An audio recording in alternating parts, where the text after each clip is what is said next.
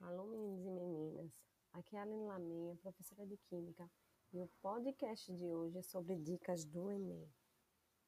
A química orgânica é um assunto recorrente no Enem, vocês já sabem disso, né? Mas vocês têm que lembrar que a orgânica não é apenas conhecer as estruturas, as suas funções e as suas propriedades.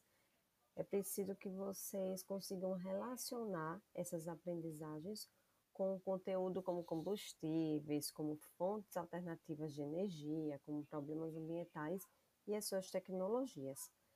E outra, não podemos esquecer que muitas vezes esse conteúdo está incluso na interpretação, na análise e na leitura né, das imagens, das tabelas e gráficos que as questões do Enem possuem.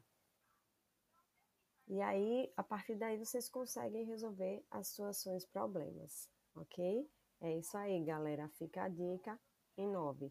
Seja Santa Úrsula.